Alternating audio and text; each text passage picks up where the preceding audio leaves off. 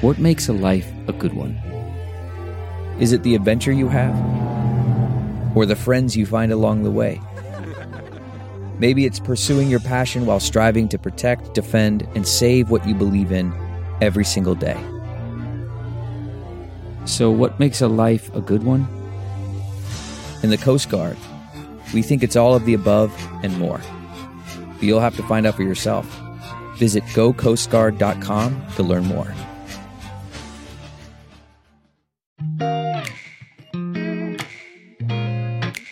Coffee with a friend is like capturing joy in a cup. Welcome to the Coffee with Genny B podcast, hosted by Genny B, a lover of all things coffee. Each week, Genny will chat about connecting over coffee, what brings her joy, and everything in between. A lot can happen over coffee, so grab a cup, sit back, and enjoy. Now, here's your host, Genny B. Hello and welcome to the show. I love reading quotes. It's an opportunity for education and for inspiration. Every year I get my planner, but I also get a desk calendar. So every day is a different quote from various people, but it's usually people that are well known, famous people, writers, actors, basically anyone who has shared something, again, either educational or inspirational. And sometimes, depending on the day that I flip the page or I look at the quote or the affirmation in my planner, it speaks to me in terms of what is going on in my life at that time. Now, you can say it's perhaps coincidence or that you were reading something into it. But whatever the meaning is, it's something that you can take to heart or just enjoy for the sheer pleasure of reading something that is, again, educational or inspirational. One of my favorite quotes is, What doesn't kill you makes you stronger. This is by the 19th century German philosopher Friedrich Nietzsche. Now, why is this my favorite quote? When I think about times that are tough, that quote always springs to mind. It reminds me that, yes, things are tough, depending on what it is that you're going through, but that you have the opportunity to overcome and become stronger because of it. Now, there aren't too many things that happen in your life that can kill you. However, I want to share something that happened to me. Oh, I'm trying to think how many years ago. It was shortly after my divorce. So I guess this is going by 25 years ago. And I was seeing someone and I thought I was in love. I really wanted to make this relationship work. And I thought everything was going well. And one day he told me that he couldn't do this anymore and that we were done. I remember exactly where I was in that moment. I was sitting on the stairs and leaning against the stairs. So my whole body was against the stairs. And I thought my heart was going to break. I really did. I mean, you know, when you think about logically, hearts do not break, but the pain that I felt inside was so intense that I thought in that moment I wanted to die because again, it was so intense and I felt that pain inside. But as the days went by, the pain subsided. The memory of that moment, of course, was still strong. And of course, I'm reliving it. Well, not the pain because, you know, I've moved on, obviously, but I remember feeling as if I wanted to die in that moment. And that's probably when I discovered the quote. Because really, what doesn't kill you does make you stronger. It allows you to overcome any hardships, any pain. And really, when you think about what Nietzsche meant when he first created this quote or this sentence or this meaning, these words, he meant that when you're going through difficult experiences, you know, such as a breakup, loss of a job, loss of a loved one, whatever that difficult experience or situation is, people will end up building up their strength. You know, it's not easy losing a loved one, and that grief can be very intense. And sometimes people don't recover from that grief. There are various reasons, I suppose. It's the memory that they don't want to lose. So by grieving, it's keeping a part of them with them. And I can appreciate that. I've, I've lost loved ones myself and grieving them. In a previous episode, I, I mentioned about losing our miniature dachshund Jersey. And just recently we had to put our 20 year old cat Roxy down and I cried. Oh my gosh. Uh, you can hear the emotion in my voice right now as I, as I think about the idea of not having her because we had her for 20 years. She was my constant companion and making that difficult decision that we had to say goodbye to her was really tough. But I'm strengthened by the idea that she is no longer in pain, that she has lived 20 really good years and now she deserves to have some peace. You know, and as I was telling my five year old granddaughter Lenny that Jersey and Roxy are in heaven and Jersey's trying to steal Roxy's food and Roxy's hissing at her and they're just having fun playing together. And of course, Lenny was very sad, but I think that made her feel a little happier to know that both Jersey and Roxy are happy in heaven. Now, getting back to what Nietzsche meant about those words, there are many theories that could explain some of those words. But it's again taking the pain and the suffering as an opportunity to build strength. It's to overcome adversity. And you can really use it as an affirmation. So when things are going tough, it's an opportunity to say to yourself, okay, this was tough. I'm not sure if I can deal with it right now. I'm not sure what's going to happen next. But what doesn't kill me makes me stronger. I can overcome this. I can do it. You know, it's pulling yourself together. It's reminding yourself that life isn't over. You know, the idea that a breakup can cause you pain, as I explained my experience, losing a loved one. It doesn't matter who you have to say goodbye to. And sometimes you don't get the opportunity to say goodbye.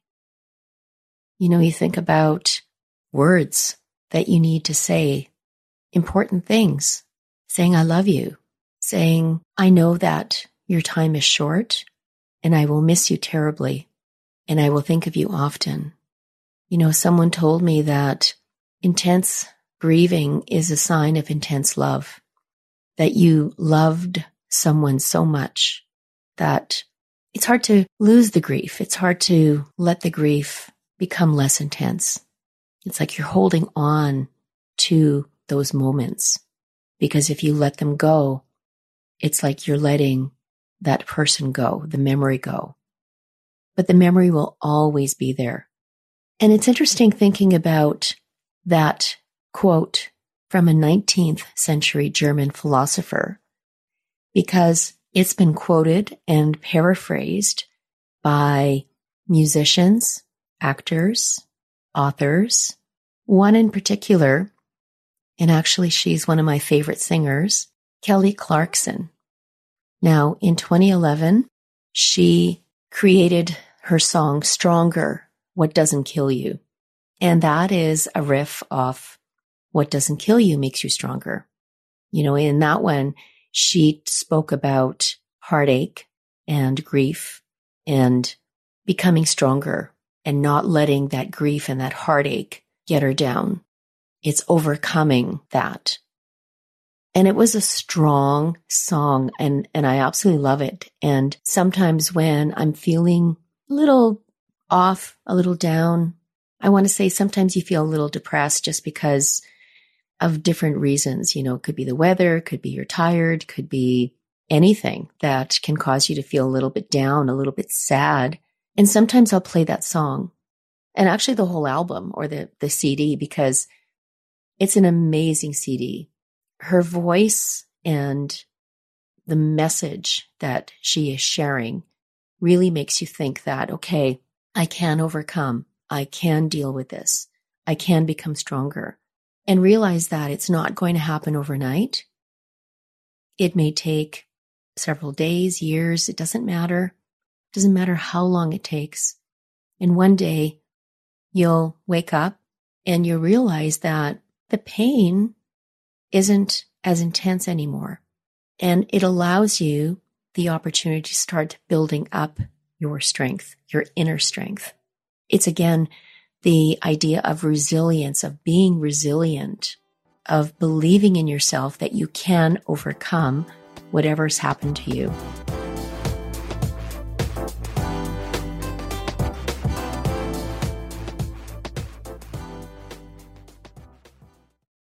Have you ever thought, I'd love to have a podcast just like this one? Well, I can help. My name is Matt Cundill, and everyone at my company, the Sound Off Podcast Network, had a hand in making this show. Whether it was about the sound, the discoverability, or that you're just enjoying the show, we are all about the detail. If you think you have a podcast in you, reach out to me via email, matt at soundoff.network, or check out the website and become one of the great podcasts we work with at soundoff.network.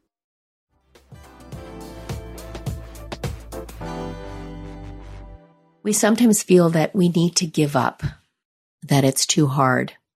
And losing a job, for instance, in some ways we feel that we lose our sense of identity because, for instance, if you've been working at a job for many years, it's who you identify. It's what you are.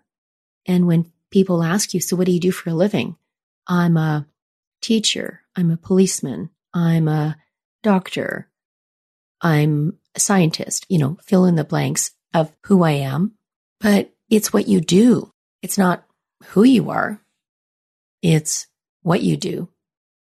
And you think, how am I going to continue? What am I going to do? My life is over. I lost my job. I lost my career. I lost my sense of identity.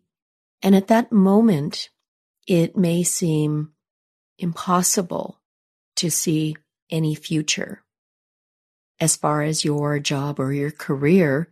But when you give yourself that opportunity to be open, to realize that, okay, this was a setback. This was a bit of a blow. Now what do I need to do? And it's okay to give yourself some time to cry, to feel down. I had that happen to me, actually. It's not often where you lose a job and sometimes you can through your actions that can cause you to be let go or fired. And sometimes it's totally out of your control. I was working for a financial institution and I'd been with them 12 years and they had merged with a few other smaller organizations. And I remember being called into a meeting it was on a Monday morning. Typically things happen on a Friday. So when you're called in for a meeting on a Friday, you know, that little spidey sense tells you, okay, this is not going to be a good meeting. and sometimes you're surprised when it actually is. But typically when they let you go or, or give you the pink slip, as it was called, it's on a Friday. This was a Monday morning. And they told me that my job was being eliminated and that I could find another job in the organization, but it would be at a lower pay. And I had until I think it was the end of the month to let them know. And I remember packing up my stuff and taking the bus home. And I was on my phone talking to my husband and I'm crying. And I said, they eliminated my job and I'm, I don't know what to do. And I'm crying. And he's saying to me on the phone, he says, It's going to be okay. We'll be okay. Don't you worry. We'll figure it out. And I remember coming home and again crying on, you know, on his shoulder and he's hugging me and he's again reassuring me that, you know, things are going to be okay. We'll be okay. And it took a couple of days for me to think about, could I have done something different? And the answer is no, I couldn't have because they eliminated my job. They didn't eliminate me. And it was thinking about that observation that it wasn't me. It was the job. I had no control over it. And yes, I could have stayed with the organization at a lower salary in a lower position, but I decided that that wasn't an option for me. And I started thinking about what is it that I wanted to do? And I remember having a conversation with my brother and telling him what happened. And he said to me, take this opportunity to really think about what is it that you want to do? What impact do you want to make in your life and in the lives around you? Think about what you want to do. What makes you happy? What gives you that spark? What gives you that joy? And I started thinking about what could I do? I started thinking about my strengths, the things that I enjoy doing. And I remember my friend telling me that you can do anything, anything that you put your mind to. And even though I lost a job that I really enjoyed, I think back now in terms of what I was doing and my thoughts about how I felt during that time. And even though I enjoyed the job, it wasn't really me. Because I remember now thinking back over some feelings of being, well, bored actually. I wasn't being challenged. I wasn't using my potential and knowing myself now. And I wish I had known myself back then as someone who is very energetic, who loves being active. I wasn't using all my talents and strengths to their ability. And so I can look back and realize that yes, at the time, it was very painful. But again, back to Nietzsche, it didn't kill me and it made me stronger. It made me realize that I didn't need to be defined by a job, by a position, by anything. It was up to me to decide how I was going to handle it and how I was going to make it happen for myself. And it's not easy. Believe me, it's not easy, but it's being patient with yourself, giving yourself the time to grieve whatever is going on, whatever's happened, to then start thinking about what is your next step? What are you going to do? If it's a loss of a loved one, whether it's a pet, a child, an adult, a mother, father, grandmother, grandfather, friend, someone that you cherished, it's thinking about how much you love them, how much they meant to you, and keeping those thoughts and keeping that love in your heart and keeping the memories in your mind and also in your heart. And knowing that you'll miss them, of course, but life goes on and you need to go on. You need to be resilient in the face of loss and find a way of channeling that grief and living your life. Losing a job? Yes, very tough.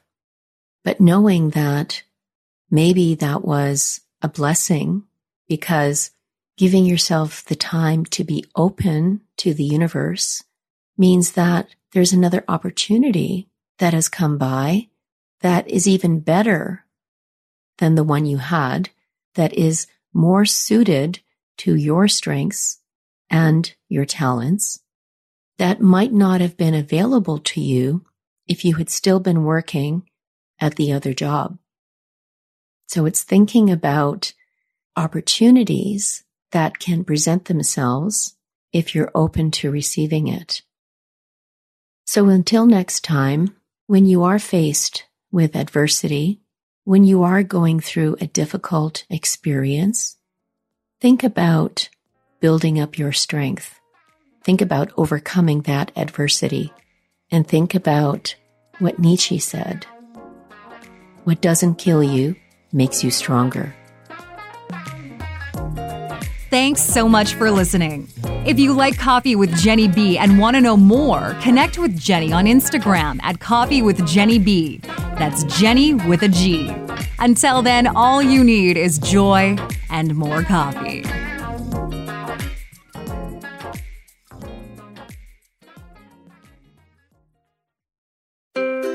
What happens when we play outside? We become healthier, both mentally and physically. We become more creative and more focused. We connect with nature, each other, and ourselves. Let's Take This Outside, a new podcast hosted by me, Marianne Iveson, an aspiring outdoor athlete and nature lover. I speak to athletes, outdoor professionals, and scientists about their connection to nature, how it affects their performance, and everyday life. Let's Take This Outside, available on Apple Podcasts, Spotify, and Google Podcasts, and at ivesonvoice.com slash podcast.